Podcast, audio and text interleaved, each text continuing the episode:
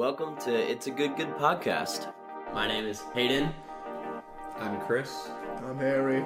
And yeah, we're just a bunch of guys having talks about theology, the Bible, and God. And basically our whole goal is just to be accessible to anyone, that you don't need a theology seminary degree to be able to talk about God. We want to make it easy and simple. I definitely don't have any of those degrees. Yeah. That's so true, though. I mean, you just have to be interested in it. All the information's out there. All right. So we've meticulously worked our way through Genesis 1, 2, and 3. And our goal is to get from Genesis 1 through Genesis 11. That's our goal in this little series that we've created. So today, we're going to do 4 through 11. No ifs, ands, or buts. That's our goal. I don't care if this is a 4-hour episode. No. Here we go. So here we go. We started by working... I'll just kind of give an overview of all of it, and starting with Genesis 1 and working all the way through 11. And then we'll go back and talk about all of it. Mm-hmm. So Genesis 1 begins with a... we'll call it a poetic narrative account of the creation of heaven and earth, which is by God speaking it into existence. He separates, he orders, he fills creation, and then he gives over the stewardship of the heavens to the sun, moon, and stars. He gives over the stewardship of the earth to the humans. And then in Genesis 2, we see a creation narrative that looks pretty different, and has more of like a interaction between God, like a more personal interaction between God and the human, which he makes first in that account of creation. And they're planted in a beautiful garden, and they're charged to take care of that garden. But in the midst of that garden is a tree that God says, don't eat from it. So we get to Genesis 3, and there's this serpent that is telling Eve, who has been created to be the helper or the salvation of man, and the serpent says, actually, God's holding out on you. If you eat the fruit of this tree, you'll be like God, knowing good and evil. And so they eat, both the woman and the man with her, and then God finds out about it, and he pronounces a judgment on the serpent and curses it and says that, what you've done will have impact on humanity, but also humanity will, in the end, crush you. And then there's a judgment on the woman, and then a judgment on the earth, which the man has been given to take care of. So then we get to Genesis 4, and the Adam and Eve, human and life, create new life, and they have a son, and in fact they have two sons. A man-child. Yes, a man-child. I have gotten a man-child, she says. And so... Even with terrible childbirth, that's the first thing that she says. I have gotten a man-child. With the help of the Lord. So Cain and Abel are two sons of Eve, and one of them, Cain, he is kind of a farmer, and then Abel is kind of pictured as a rancher, so to speak. One takes care of crops, the other takes care of animals, and we see them going to God and offering up sacrifices, and for whatever reason, we'll talk about this, God favors Abel's sacrifice as opposed to Cain. Cain gets upset. We see a conversation between Cain and God, and God's like, hey, it's fine that you're upset, but just, do the right thing and it'll be okay. Cain does not do that. Cain, in fact, kills his brother, and then he is cursed from the ground in a kind of similar way as the ground was cursed earlier. And that was actually...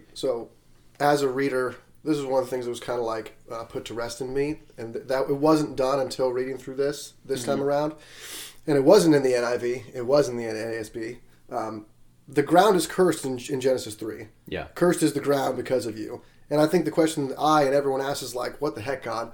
Why do you favor Abel's offering and you don't favor Cain's offering? Like, I don't get it. It seems super unfair. Mm-hmm. Up until this point, God pretty much seems like someone who's willing to give second chances, who's benevolent, you know, who punishes people when they do wrong, but not, you know, like, not for no reason. But knowing that in the end of Genesis 3, like 10 sentences earlier, cursed is the ground because of what you just did, it kind of makes sense that since Cain is a tiller of the ground, and Cain gives offering of this cursed ground, he's the one that God is not necessarily favoring. It's an interesting thought. Yeah. I like that. We can continue to explore that. Once again, like design patterns, right? Yeah. Like we've talked about how ground and dirt and Adam and all these things is a pattern. And like this is like finally, I've been super ticked off for like a long time about this. Like why? Like so many people are like, I don't know why God favors. And like life's not fair, whatever they want to say, but like 10 sentences earlier, you kind of get an explanation. It's not necessarily making it okay, but it makes sense. Yeah, totally. And so we picked up in Genesis 3, God says, the seed of the woman will be in conflict with the seed of the serpent. And so after that happens with Cain, you kind of get this... You realize that the seed of the serpent is living in Cain, and we'll explore that, but you then get Cain's lineage as it works down through the nations, and you see evil just kind of continue to grow and grow and grow. But then it zooms back in Genesis 5 and gives us a lineage of the woman, which works its way down to Noah. So then... in Genesis 6, we see that God, some crazy weirdness happens with the sons of God, which we'll talk about, and between the sons of God and humans, and things are going very poorly on the earth. And in fact, God sees that every intent of man's heart is evil all the time. And so... that's really bad. Yeah, that's very, very bad. And so he sets forth a plan to cleanse the earth of that evil, but he notices that Noah is the one exception to that. Kind of a contradiction, but, you know. Yeah, so he puts together a plan beginning in Genesis 7 to save Noah, but not only Noah, but also his family, and then all of, you know, a select portion of creation along with him in an ark. And so Noah presumably builds that ark, and then a flood begins on all the earth, and everything dies except that which is on the ark. But then in Genesis 8, after quite some time of being in the ark with just Noah and his family and the birds and the creatures that he took with him, God remembers Noah, and the waters subside from the earth, and God promises that he will never do that again. And so then in Genesis 9, God makes that promise to Noah that he'll never flood the earth again. And so we're like, okay, cool, this is exciting. But then the very next story, one of Noah's sons shames Noah in a way that we don't necessarily know how to comprehend it. And we realize that the seed of the serpent is still at large in humanity. And so Genesis 10, we pick up from where we left off in Genesis 4, and we see this lineage of the seed of the serpent go down through another family line. Mm. And then in Genesis 11, we get this story that is the climax of that lineage, where they come together to build a tall tower to make for themselves a name and to become great in their own eyes. And then God decides this is not good, and so he scatters them abroad. And then at the end of Genesis 11, that lineage of the seed of the woman picks up again, and it leads us to Abram, who launches us into the rest of the story. Mm-hmm, mm-hmm, Abram is just a very minor character in the Bible. Yeah. Very, very minor character. It's only like the next 20 chapters after that. Yeah. Yeah, so that's an overview of Genesis 1 through 11. Easy. It is a crazy story, but yeah, let's talk about starting with Genesis 4, since we've already kind of gone in detail. What did you guys notice in Genesis 4? Well, I know you said you wanted to come back to something, right? Well, I want to go back through all of it. Yeah. We're going to go through all of it with a fine-tooth comb. Yeah, absolutely. Not one specific thing. Yeah. So, I mean, the first thing that's interesting, you mentioned you were frustrated that we see God favor Cain, or God favor Abel's sacrifice as opposed to Cain's, and the question is why? Yeah. What's the deal with that? And I don't know if that's the fair question to ask, but just like God telling Abraham to kill Isaac, which we'll talk about at some point, it just to a reader like myself who doesn't necessarily know or hasn't meditated on it long enough or whatever, it just seems wrong. It seems like God is a bad guy. It seems like he's not whatever. You know, I pass judgment when I read that. But once again, just looking at the design patterns in this particular place, it was just close enough that I was like, oh, he just cursed the ground. No, duh, he doesn't want. He just cursed the ground 30 years ago or 20 years ago. I don't it's pretty 2 years fresh. Ago. Yeah, we don't know. We really have no idea. So that, once again, I don't know if it made it right. I don't know if it made it okay. It just made it make sense. Which when I read the Bible, that might be a little bit my own agenda. I want it to make sense. I want it to. And the things that really don't make sense, I think that there's probably a reason for them. Yeah. So that was definitely helpful for me. Yeah. I mean, I think a lot of people have a problem with this, and I do too sometimes. And I think what's hard too is we get this part of the story because it's important, but we don't get any other part of the story. A lot of people try to read into maybe Cain wasn't didn't have the right mind about his offering. Maybe he wasn't giving it with good intentions. We don't get any of that. No. So we probably shouldn't guess that, and we don't even know this probably wasn't the first offering they ever brought to God. Maybe sometimes God favored one over the other, and maybe sometimes he didn't. We have no idea, but I think the point of this is how Cain reacted to not being favored, and that, and also how God reacts, or excuse me, the Lord how the Lord reacts. Just like when Adam's hey, I knew I was naked, he's not smite thee right now. He's what are you gonna do with it? Why are you angry? Why is your face downcast? Or why is your countenance? He's not immediately damning that piece of it. Yeah. He's what you do is the important part. And just like Adam before him, Cain decides to take the wrong path. I agree. I always see this part as kind of a fatherly thing. Asking why you're angry, and then giving them a chance to process that. But obviously, Cain doesn't want anything to do with it. Yeah, and Hayden, I you said this twice throughout the story. The serpent is still playing a part in these stories. Are you talking about the sin is crouching at your door piece, or is there other? Yeah. So part of what we noticed in Genesis 3 is that God says, I will put enmity between your seed and the seed of the woman. And so we're supposed to, I think, take that and go, okay, what is this conflict that's going to happen between the offspring of the woman and then the offspring of the serpent? And then the next story is of two offspring of the woman. And you were okay, well, we haven't seen any offspring of the serpent. We don't see any serpents lying around, but we do see some offspring of the woman, and there are two of them. So let's see what happens with that.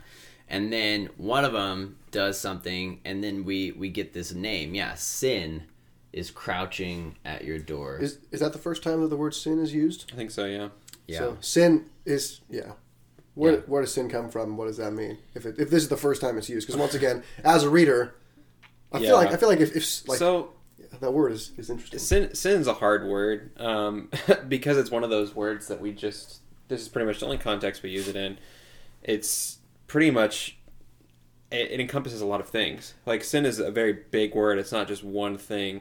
I can give you the definition that's in the BEB, which is just evil doing seen in religious perspective, and that's taking a very broad view of it. There's also the literal sense of sin is missing the mark, trying to hit a target and being off target. Isn't that Greek? Yeah, that's Greek. So but the problem is we have this word that we throw in all over to cover different things, and sometimes it'll even be transgression, or it'll be like all these other words, and we just slap sin on it. So here, I mean, disobeying God is probably like really what the best like definition we can get from it. Yeah, I was hoping that you would say, "Oh, it's the same word as the knowledge of the tree of good and that word." Yeah, but it's not. It's not. I kind of hate this word because it's so all encompassing. Like it doesn't really help us to define it, which is really annoying. Yeah, yeah, but I think we are supposed to connect it with the disobedience that happens earlier. Right. But now that was like a direct command, like don't do this, and then they do it. Now we have something that's more vague and more broad, and so it's like, hey, Cain really, as far as we know, didn't do anything wrong. The only detail we get is that Abel brought his offering from the firstlings of his flock, and it doesn't say anything about Cain's. So offering to the Lord of the fruit of the ground. Yeah, it just says of the fruit. If it said of the firstlings of his fruit, maybe we would have, maybe that would show something, but probably the lack of description gives us a little indication, another possibility as to what's going on here. Maybe Abel said, you know what, this is the first goat that's ever been born to me. I'm going to give that to God. And then Cain looks over and is like, oh, I'll give some of these leftover grapes to God. We don't know. We don't know. I think that's all. It's all speculation, but I think this is part of what we're supposed to be doing. So when we talk about meditation literature, when there's vagueness and where there's confusion, I think we're supposed to see that as intentional vagueness and confusion. And so then we look back at the few details that are given to us, that being one of them, to try and fill in some of the pieces. But we had this command in Genesis 3 that was directly broken. Now we have something that it seems like both characters are doing the right thing, and favor lands on one of them and not on the other. And so then we ask the question, why? And probably Cain is asking that same question of himself, and he's getting upset. And so sin hasn't happened yet. There was nothing sinful there. But he says, hey, don't you know? It's, I see that you're upset. Like, why are you upset? Don't you know? If you just do the right thing, like, you'll feel better about it. He gives them both sides. He's like, if you do well, it's going to be good. And if you're not do well, you're going to get screwed. Yeah. Sin is crouching at the door. And its desire is for you. Yeah. And you must master it. I think, too, this is pretty gracious of God. I don't know that. I think we always see the first part and we just get kind of angry at God and we go, why are you picking one over the other? But really, I mean, Cain has no reason to be upset with God. Like everything he has is because of God. Like if we take this kind of from a big perspective, and the fact that he's angry at God and God's still okay with it and wants to like help him with it, I think that's pretty awesome. Yeah. And once again, the patterns of the ground and also its desire is for you. Like there's quite a bit of desiring that wasn't very good in the last chapter. Yep. Sin is crouching at your door. Like that piece is kind of whatever, but like it makes sin like an animal like picture in our heads, which we just talked about, right? Like there's this conflict between an animal and a human that didn't end up well. And he's like, you can master this. Like you can beat it. He's trying to like not recreate the same problem that just happened a chapter ago. And then Cain told Abel his brother. Interesting. There's a lot of vagueness there. And it came about when they were in the field that Cain rose up and killed Abel. Yeah. So, what you're saying I think is totally right and exactly what the point of this whole thing is so in Genesis 3, we get this animal that is deceiving.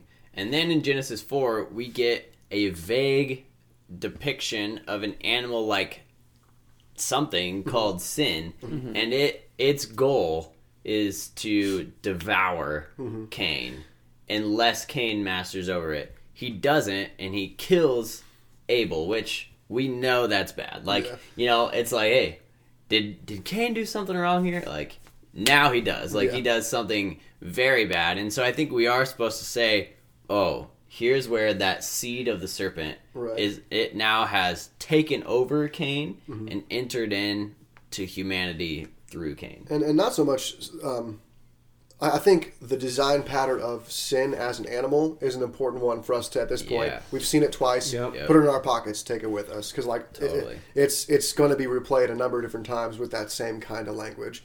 I think when I'm like, okay, so the serpent's the bad guy, the serpent's going to be around. Like, the Bible's not... It doesn't take that exact character and just, like, put him in to the next chapter. It does it in a little bit different way each and every time. Mm-hmm. So, like, I like to think of it, okay, like, the ground is cursed. He's a tiller of the ground. It's going to be bad.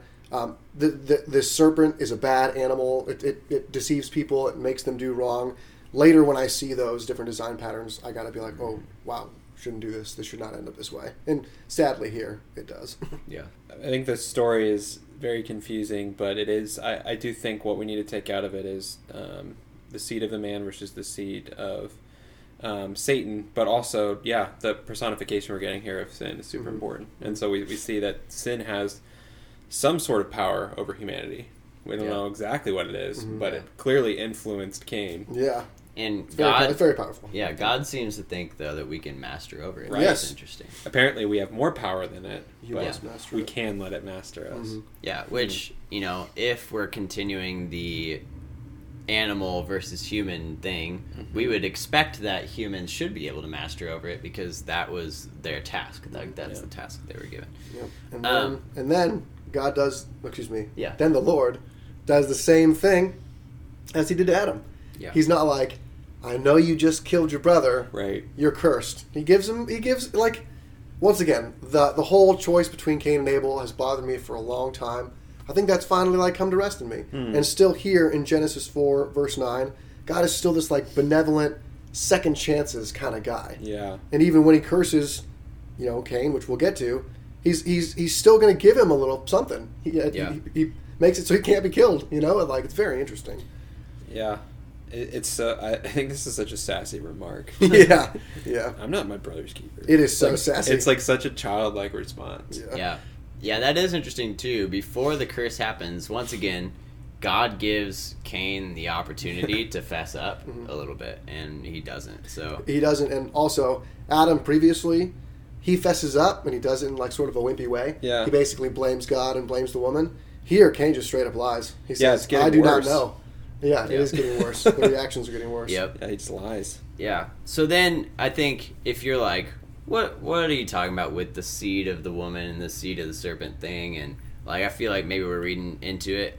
The next part, which most of us are liable to skip, is a genealogy. And I think the genealogies are actually really key to be able to trace that idea between the seed of the woman and the seed of the serpent. Mm-hmm. Because...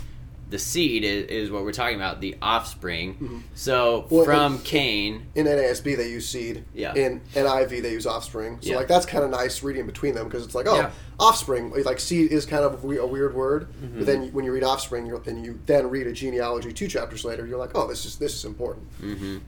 Yeah, so from the offspring of Cain, we get a list of people. And then in one of those, we get a tiny little vignette mm-hmm. of this guy named Lamech who takes 2 wives, and you're like, wait a second, that seems weird. Wrong. Yeah, and then it just kind of keeps going, and then comes back and is like, oh, and by the way, Lamech kills a guy for basically no reason. That guy was actually a boy, and the boy hit him, and so Lamech kills him. Or he kills 2 guys. Yeah. For I've killed a man for wounding me and a boy for striking me. So it's like, is the boy a man and he kills him, or did he wound a man? It's like, but this guy's a bad guy. Yeah. He's got 2 wives. It's like, that hasn't happened up until this point. That seems kind of wrong to anybody.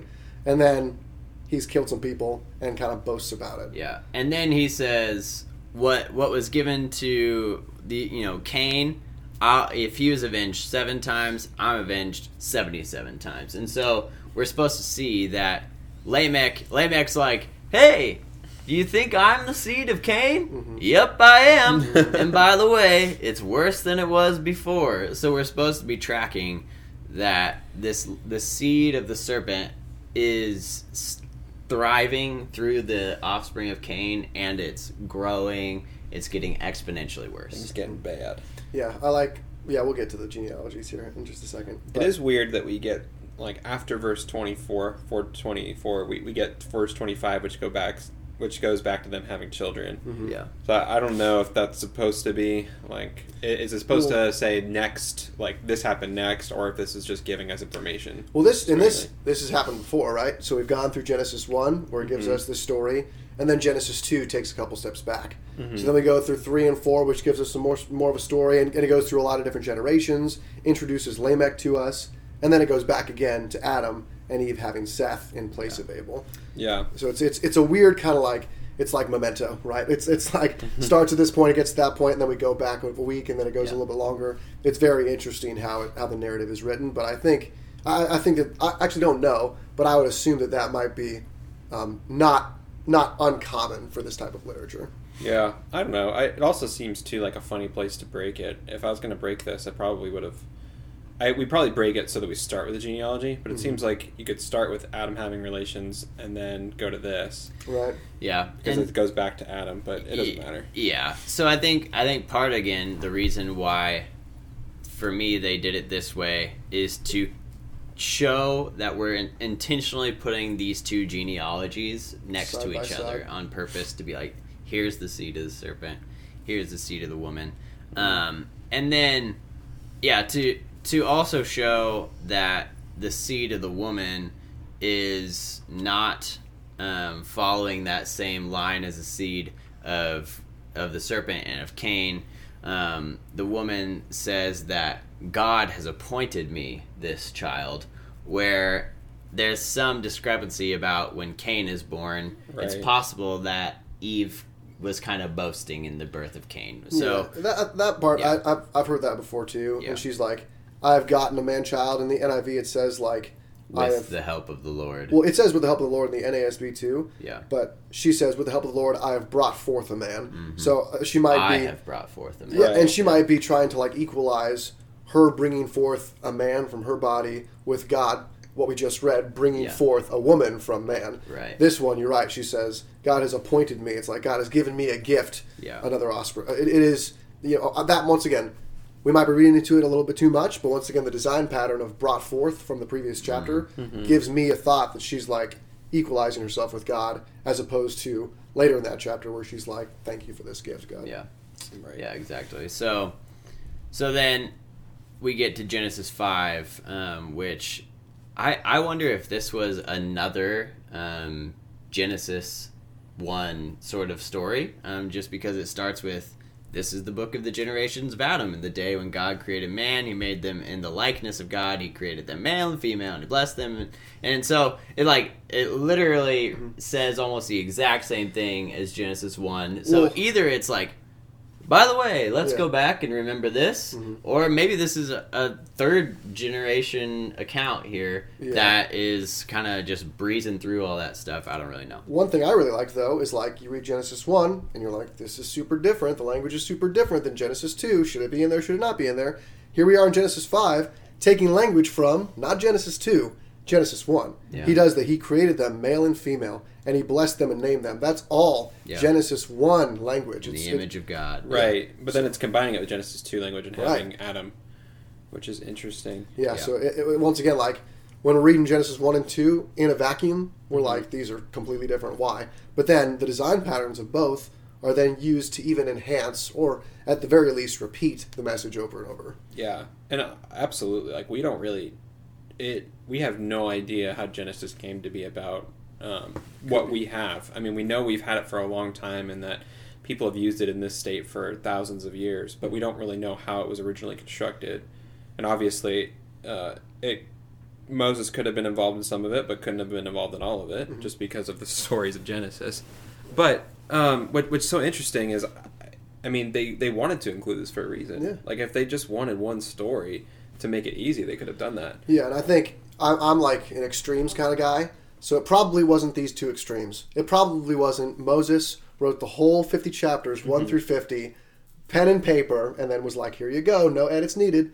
And it also probably wasn't, there was a bunch of pieces of paper blowing through the wind, and we caught them all together, and we completely changed them all up, but it was like completely randomness that we all edited. But it's probably somewhere in between there, right? It's like, it's probably... a combination of a number of different things and a number of different edits. And we can talk about that for a long time, but when you look at how the Bible, like even how the Bible describes itself being put together, it's It's usually God telling somebody to write something down. Right. So, and it's usually the event that they're in.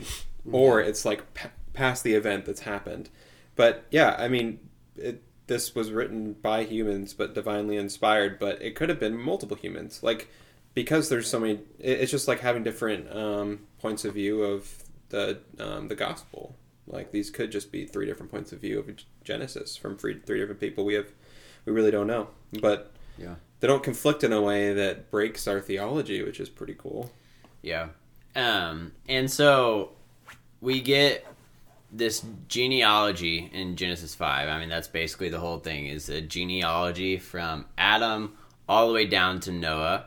We get one specific little thing that's different and interesting in there. It settles in on Enoch for a second and is like, dude, Enoch walked with God and then he was not, for God took him. Okay, and let's get derailed, because this was the chapter... Like, you're right, like, and everyone gets this part, everyone hates this part. I do not like this chapter. So, like, okay. First things first. Yeah. I'm not going to make a big stink about the numbers, the ages of people. You know, not gonna be like, oh, it's not possible for humans to live 900 some years. But at this point, we've said, and I know, that numbers are important to Genesis, to the Bible. Yeah. What's the important part here? Like, I cannot, for the life of me, understand... We go through this repetition. Yeah. We understand repetition is important. So and so lives this many years. So and so, and he had other sons and daughters, and then he died.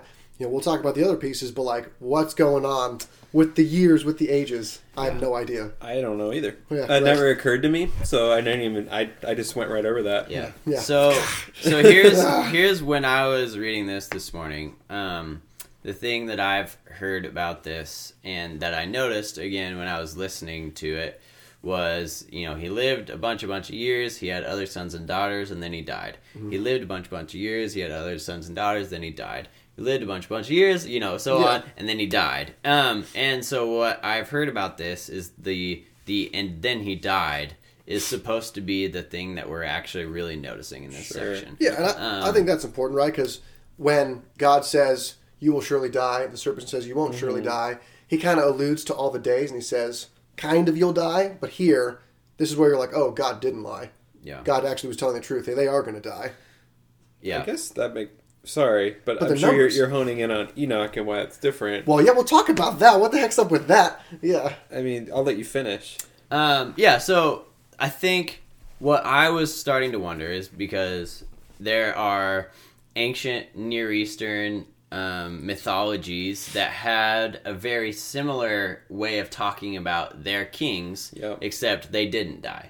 Like, it was, they lived 1,000, 10,000, 5,000 years, and then they ascend into the heavens or whatever. They don't die. And so what I started to wonder is if each of these stories is taking, and I'm not just wondering this, I think there's a lot of evidence to support this, each one of these stories, Genesis 1, Genesis 2, Genesis 3, Genesis 4, and now Genesis 5, if they're all taking an ancient Near Eastern mythology story and then saying, yeah, that is how it was, but actually it was like this. And so I wonder if we're actually supposed to be comparing and contrasting every single story with another story and noticing the difference. And obviously that's really hard because we don't have those stories. It's been a while. Next to us. Right. But if we can see the difference between a bloody war beginning and a speaking out, we're supposed to be noticing that difference there. If we're supposed to be hearing a story about how humans were made from the blood of that war and made to serve gods as slaves, but then we see humans made... Like a potter creates clay and then made for beauty and taking care of things. Like, that's a huge contrast. And then we see, you know, how evil enters into the world, and it's actually not God who does it, as opposed, you know, it's this like other thing. And then that thing, you know, is infecting humanity rather than like triumphing over it or whatever. And then we get to Genesis 5 where it's like, oh, and our kings lived forever and became gods. And this one's actually like, our ancestors, we don't kid yourself. They died. Like, they died. Some of them lived a pretty long time, but they still died. Yeah. Well, I'm going to choose to ignore the lived a pretty long time part because, like, I can't for the life of me. Yeah. I'm just like, because once again, anybody reading this, I think even an ancient Near Eastern person is like, that's a long time to live. Like 90 years old and then had a kid. Like lived 900. Like that seems irregular. But maybe they, which is like, this is not knowledge or background that I could possibly have being my American self. Maybe they're looking at that and then also looking at like the Egyptian decree on the wall. You know, and they're like, oh, like this is different. Really short amount. Yeah. What's the difference? I think that's the important part. Is they're like holding this is in dialogue with those other stories, mm-hmm. and so you're. If you look at this and you see those hundreds of years, you're probably supposed to think, oh, these people were probably important. Yeah. But not as important as they've been made out to be. And I will say, like, as far as numbers go, I mean, Enoch living 300 years, like, that is important. Mm-hmm. Like, we know 3 is a biblical number. Mm-hmm. 3 times 100 is probably supposed to be important. But what I think is interesting here is, I don't remember the transition from 4, and I'm just... Okay, so we have God, the word... Elohim back introduced into 4 and 5, which is different from Yahweh. Yeah, so I don't think this is necessarily taking any liberties with that. I think it's probably just understood the same way we understand God now. It's like a singular thing, but we're kind of using those interchangeably now. Right. So we have Lord and then God and then Lord and then God. Mm-hmm, mm-hmm. And I guess that is the next thing. So Enoch. I mean, mm-hmm. so the and he died thing, I agree with you that's important. I think it's a continuation from God saying you'll surely die. My NIV audiobook person thinks it's really important because he takes a huge pause. He goes, 195 years.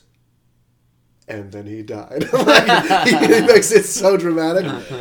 But Enoch doesn't die. Yeah. So all the days of Enoch were 365 years, number of days in the calendar. Interesting. Enoch walked with God, and he was not. For God took him, is the NASB. Yep. So, I mean, we were just talking about how the died part, and I agree that the died part is important. Enoch is assimilated into God, or he's taken by God, or whatever that means. I might have just read this wrong, too, but I think there are 7 people before Enoch, mm-hmm. which is probably also important. Well, we've noted that 7 is important, important number, and we'll see Lamech here. He lives 777 years, which... He was just boasting about 7s earlier. Well, I want to talk about that, too. Yeah. So one other thing about this story I think is interesting is that, and he was not. So this is like a negation. This is basically, and he was nothing. And it's interesting that they use this here because this is like, if we go back to the creation story, we have like void and everything, right. And that is not nothing. Right. Like, it's not something being created out of nothing. Mm-hmm. This is literally, he's just no more, right. Which is so weird. What a weird way to put that. Well, that's the scariest end I can ever think to a life that I've lived. But I mean, at least we have this part, right? For God took him. He was literally nothing on creation, and God took him. So that part, I mean, I don't think we're going to have an answer for that. Like, of all the vagueness in Genesis, this is like, what, 3 sentences? And it's like, mm-hmm. Who is Enoch? And we have the Book of Enoch, but like, I bet that's a little detached. You know, from all of this, so it's not necessarily the source of truth on who Enoch is and why he was taken to God or taken by God. But once again, like, another piece that's frustrated me in this very confusing book. You get to Enoch, you have this pattern, he breaks the pattern, you have no idea why. He doesn't die. People are living 1,000 years. It's all just... His, for what this is worth, too, his name means dedicated. So, could be pointing towards that he was maybe the most dedicated, mm-hmm. and that's... I don't know. Yeah. You could take something out of that. I don't know what. Okay. There you go. Yep. Okay, well, next thing. Yeah. So then we get to another Lamech. Well, is this the same Lamech or is this a different Lamech? It is a different Lamech. He has the same father. So is this... Stop. Yep, and Methuselah became the father of Lamech. Lamech took 2 wives. Tim says he's not the same Lamech. I know. It's because of what Lamech means, right? Isn't it an inversion on... King. So, yeah, so once again... So, I mean, why, I mean, I haven't heard him talk about it. Why would he say he's not the same Lamech? I don't remember. Because it's 2 different genealogies. So, let's see. Lamech is Methuselah's father. Now, Enoch was born Irad. And Irad to Methuselah. Interesting. So, Cain gives birth to Enoch. And then Enoch to Methuselah, and then Methuselah Lamech, and then here we have Enoch to Irad. Jared gives birth to Enoch, and then Cain. Enoch. Oh, you're looking for this is the second one. This is from. I just not have a lot of names back Adam. Then. Jared gives birth to Enoch, and then Enoch, Methuselah. So the grandfather of this Lamech is Jared. And then in the other one, the grandfather of that Enoch is Cain. Yeah. Piece of this that was confusing.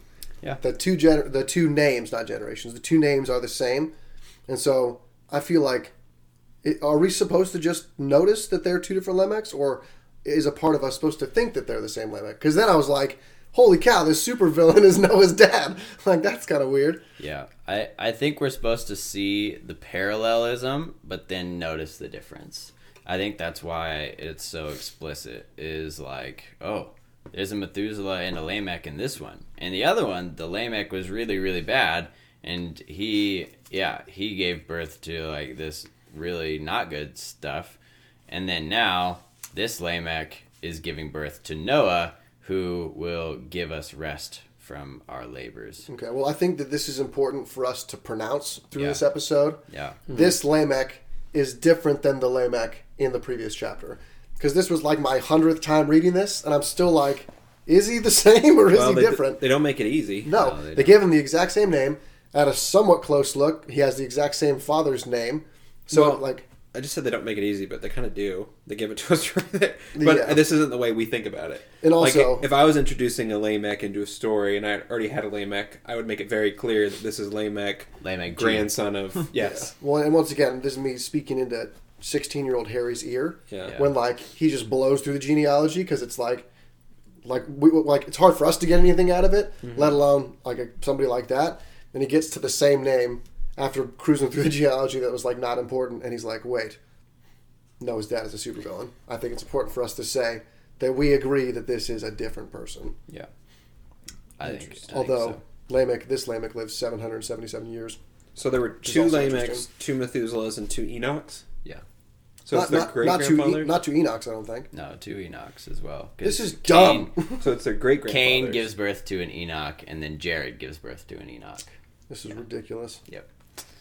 So, yeah, they are two different ones. And it's confusing, but I think it's intentional as well. So that's just, this is the part, meditation part. You sit on it and say, why is it like that? Yeah. So that's... We get Noah, whose name essentially means rest. Noah. Yeah. Noah. Because I think the word nuach is actually the rest. That's the Hebrew word rest. So we're supposed to notice that it sounds similar, because it says, and then Lamech gives birth to Noah, who will give us nuach. It's like if I was like, my name's LL Cool J. You'd probably think I was pretty cool. Yeah, exactly. Exactly like that. So then we get to Genesis 6, which starts a new story, but beginning with Noah. And so the reason I call it a new story is because we had the other stories that were in comparison to the other Near Eastern mythologies. This one would also have been compared to Near Eastern mythologies. Every Near Eastern, and when I say that, I mean like the Egypt and the area that surrounds like the Red Sea and the Dead Sea, that these ancient cultures, they all had an origin story that included a global flood or a very, very big flood. And Egypt, historically, is actually comparatively well kept. Mm-hmm. Like it's not easy, but like it's somewhat easy for historians to compare and contrast between a text like we're reading and Egyptian mythology or Egyptian origins or Egyptian genealogies. Like it's actually easier to compare just because it's so well kept. So. Yeah. Yeah, so I think we're supposed to be reading this story in light of a comparison to another story, which is hard, but I just think it's important. And the thing that really brought this out to me to say, I don't think this is supposed to be a literal story of what happened in a flood, as opposed to a comparison story to another mythology, happens in Genesis 6, verse 4, and it says, the Nephilim were on the earth in those days, and also afterward, when the sons of God came into the daughters of men. So, we can talk about this, and we will, but first, I just want to say, so, there's this group of people or something called the Nephilim, and they were on the earth in those days and also afterward. So later it says everything was destroyed except for Noah and the people on the ark and the animals on the ark. Well, now, so. If everything was destroyed except for them, including the Nephilim, A, how would they have been on the earth in those days and also afterward? And B, I read earlier this week in the story of Leviticus that when they're going into the land of Canaan, who's there? The frickin' Nephilim. Mm. So, clearly, they didn't, to me at least, this was my takeaway from this. I don't think the Israelites saw this as a literal everything died in a flood story. Mm-hmm. So, the question is, why is it here? Yeah. Because, once again, growing up, and even, so this is one of those stories that's been boiled down to a children's story. Mm-hmm. Noah and his ark, Noah's Ark. Yeah. And then, like, the point of that is straight up, people were bad. Noah saved the animals and humanity. God killed everything because it was bad. And then he gave Noah the charge to repopulate the earth, and everything was good after that. That's not the point of this story, I don't think. And I think it's so funny how, like, and I don't know how long it's been this way, but we've almost, like, inverted the way we think about this story, which we do about a lot of stories, but we see this story now as, like, 21st century Americans. We're like, man, God was not a nice guy. Yeah. When really the whole point is that he chose to save humanity. Right. And it's like, when did that happen? Mm-hmm. And I agree that if someone did that now, that was like, I have the power to kill everybody, but I'm going to save a few people, mm-hmm. like that would seem evil to us. Right. But it's just like, that's not the way it was originally taken. It was, oh, we have a gracious God that's willing to let people live even though they don't deserve it. Yeah, and if you're not thinking of the design patterns, or if you're not thinking of the Near Eastern literature comparisons, which, like, it's not easy to have those things at the forefront of your mind all the time. Number one, you need to heard about it, or you need to study it, and you need to know it. Or number two, you need to block out the voice in your head that's like, that's so mean of God to do that, which is screaming all the time. Yeah. And then you need to observe the text objectively. All three of those things are super difficult and take a lot of time to do. Absolutely. Yeah. Yeah, and I don't know if we want to go into the Nephilim. It's very confusing. We have to make a decision right now, and I think we're gonna have to decide to breeze over that stuff for now, which really sucks, because if our goal is to get to chapter 11, this is the decision we're making right now. Either we skip it and get to chapter 11, or we don't skip it and we don't get to chapter 7. I feel like we've gotten, halfway. I feel like we don't get to it and we do 4 through 7. Yeah, I mean, that's fine with me too. Because I don't want to breeze. I don't want to breeze through 7. Although I will say, I feel like the Noah story begins in chapter 6 and doesn't end until chapter 9. Okay. Well, let's talk about the Nephilim, as my people say, or the Nephilim, and then let's talk about Noah next time. Okay. Because I think Noah is actually a super important character. Yeah. We shouldn't give him 10 minutes. We'll end up at Noah then, and start the story of Noah next time. But okay, so let's read it then. Here's Genesis 6, verse 1. Now it came about when men began to multiply on the face of the land. Okay, that's good. That's what they were supposed to do, right? I know that language. Yeah. Well done, everyone. Yeah, good job. And daughters were born to them. Okay. The sons of God saw that the daughters of men were good. Oh, no. Desirable again. Yes, right. They saw that they were good, and they took wives for themselves. That's not good either. Whomever they chose. That's a bad combo. This is part of the reason why we labored last time on that, seeing the desirable thing and taking it. Because she saw that the fruit was good for gaining knowledge. Yes, and so she took some. So now we get the same exact language, and we could talk about it, but the sons of God, so we'll talk about who that is, see that the daughters of men are desirable with their eyes, and they take wives for themselves. So we got that same language that's recropping up from Genesis 3, but this time, instead of Eve seeing taking, it is the sons of God. So what's going on here? Well, and a couple things. I mentioned the Book of Enoch. If you want to know what's going on here, you can read that. It's not in the canon, so take that with a grain of salt or whatever. Like, I have really no strong opinion there. But if, once again, if you're wondering who the sons of God are, if you're wondering why them taking the daughters of man is all like, if you want to know about that story, the Book of Enoch will tell that story. What we're trying to say is that's not the point.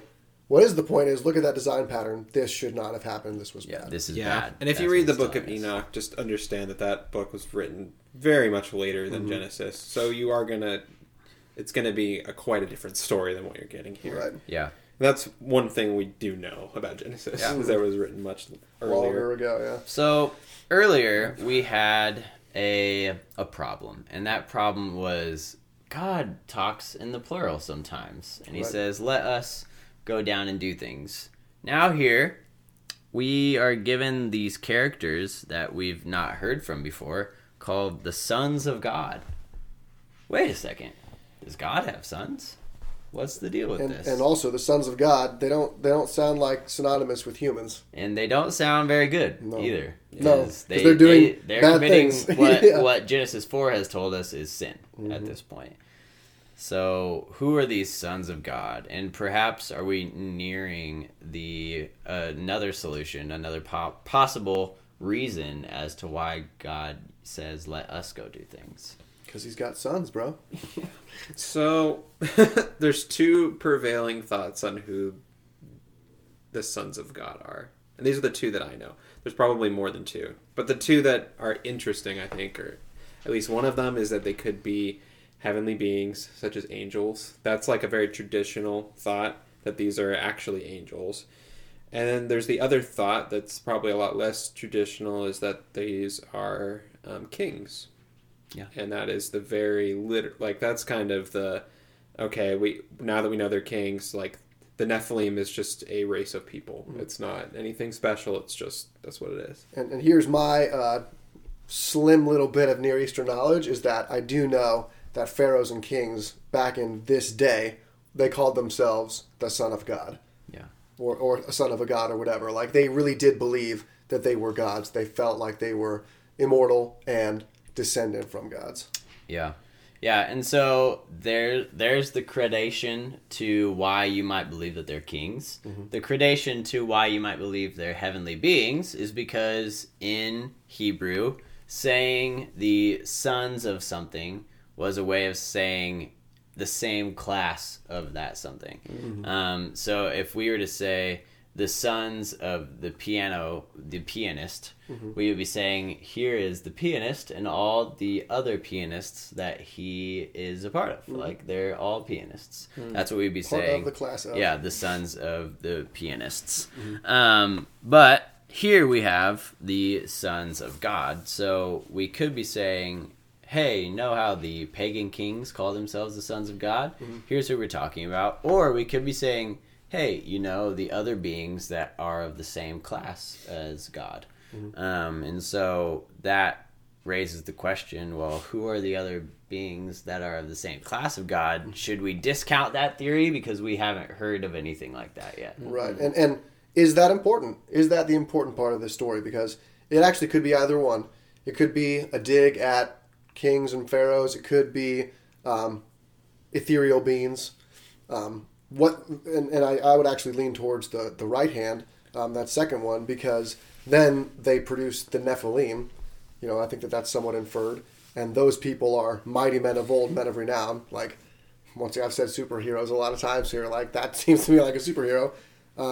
But they're bad. They do bad things. What's interesting here, too, is like, this is not explicitly saying that Nephilim are children, offspring of the Son of Man. No, it doesn't. It just says this was the same time period. Yeah. So Nephilim on the other days when the sons of man came into the daughters of men. Yeah, but it's not born children to them. It's not saying that they're offspring. Right. It's saying they existed during the same time, which is it's just something that this commentary said that I've never thought of. I'm like, what? And I have heard once again in listening to a lot of the people, I don't think this is the Bible Project, I've heard that the Nephilim are like supposed to be the offspring of the sons of God. And I actually believe in the Book of Enoch, that's what they say as well. So right, so that might have been the prevailing thought then. And, but here we don't know. I think, there's the Nephilim are referenced outside of the Book of Enoch, too, in Numbers.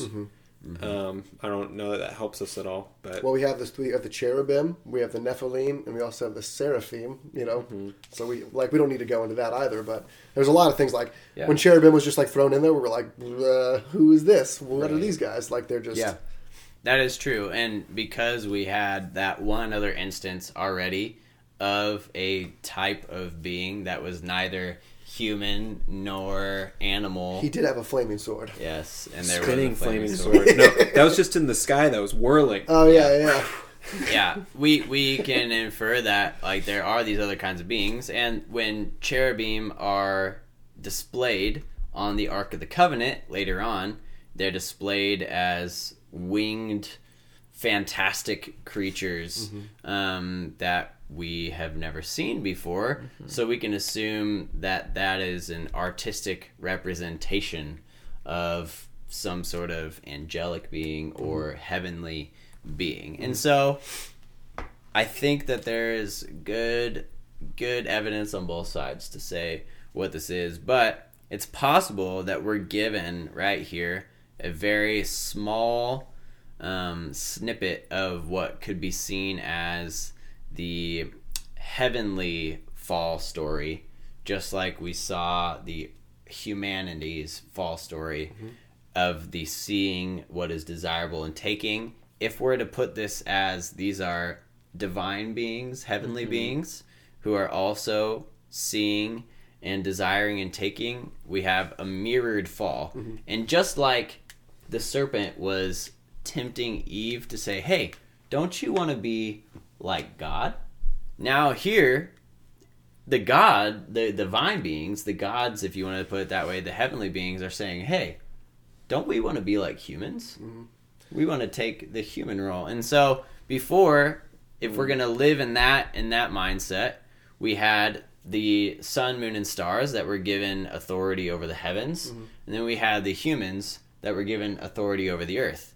Humans desired that heavenly authority, and now we see a similar story where the heavenly beings are desiring human authority. So where there was a separation, now sin enters in and intermingles those things and confuses them and tricks them into what their roles were supposed to be, and now says, hey, I know this was your role, but wouldn't it be great if you had more than that?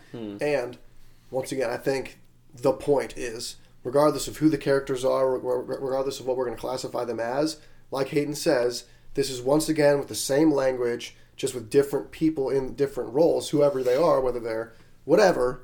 You have the serpent, the seed of the woman conflicting with the seed of the serpent. Mm-hmm. You have that same deception, that same mistake happening where they see and they take, and that's against humanity in this, you know, because they see that the daughters of men were beautiful and they took them for themselves, and the Lord doesn't like it. It's bad. It's judged as bad. So like we once again, I get caught up on the, like, I think it's important for us to talk about the sons of God and the Nephilim, because once again, it just like strikes you as like, what the heck is going on here? Yeah. It's good to talk about it, but the point is, in the very first two sentences, there's that same conflict between the seed of the woman and the seed of the serpent, and it results in something bad happening once again when they see and they take. Yeah. It is interesting too. This is another one of those words that the Bible just doesn't translate. Mm-hmm. Like, why does it do that? Like how? Like why does it do that with that, but not Elohim? Right. Which is like, I don't know. It just it's makes it confusing. Yeah, it's very frustrating.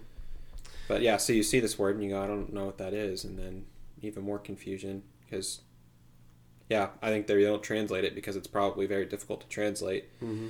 This says it could mean the fallen ones, which just opens up another whole can of worms. So we're not going to go into that. It's pretty dope. Yeah. So we got Genesis 4, 5, and 6. Yeah, I was saying where we ended. 4, 5, and not even 6. Yeah, 4, 5, because where we ended, God saw that the wickedness was great on the earth. Every intent of the thoughts of the heart was only evil. That sucks. God decides to blot out man from the face of the land. He's sorry that he's made them. And then Noah is introduced. But Noah found favor in the eyes of the Lord. So we'll pick up with Noah. Mm-hmm. Like Abel. Yeah, kind of like Abel. Kind of like Adam, too, in a couple ways. Wow. Shout out to Canyon Coffee Roasters for fueling every one of our conversations. If you are only listening, you don't see it, but we are drinking a cup of Canyon every time we talk together. Thanks to John Jones Project and Clink, who are making the music that you hear in the background. Thank you for making awesome stuff that we get to share with the people that are listening to our podcast. And thank you guys for tuning in. And always feel free to let us know if you have questions or things you want to talk about. Or if you want to be on the show, we'd love to have you as well. All right, thanks. We'll see you next time.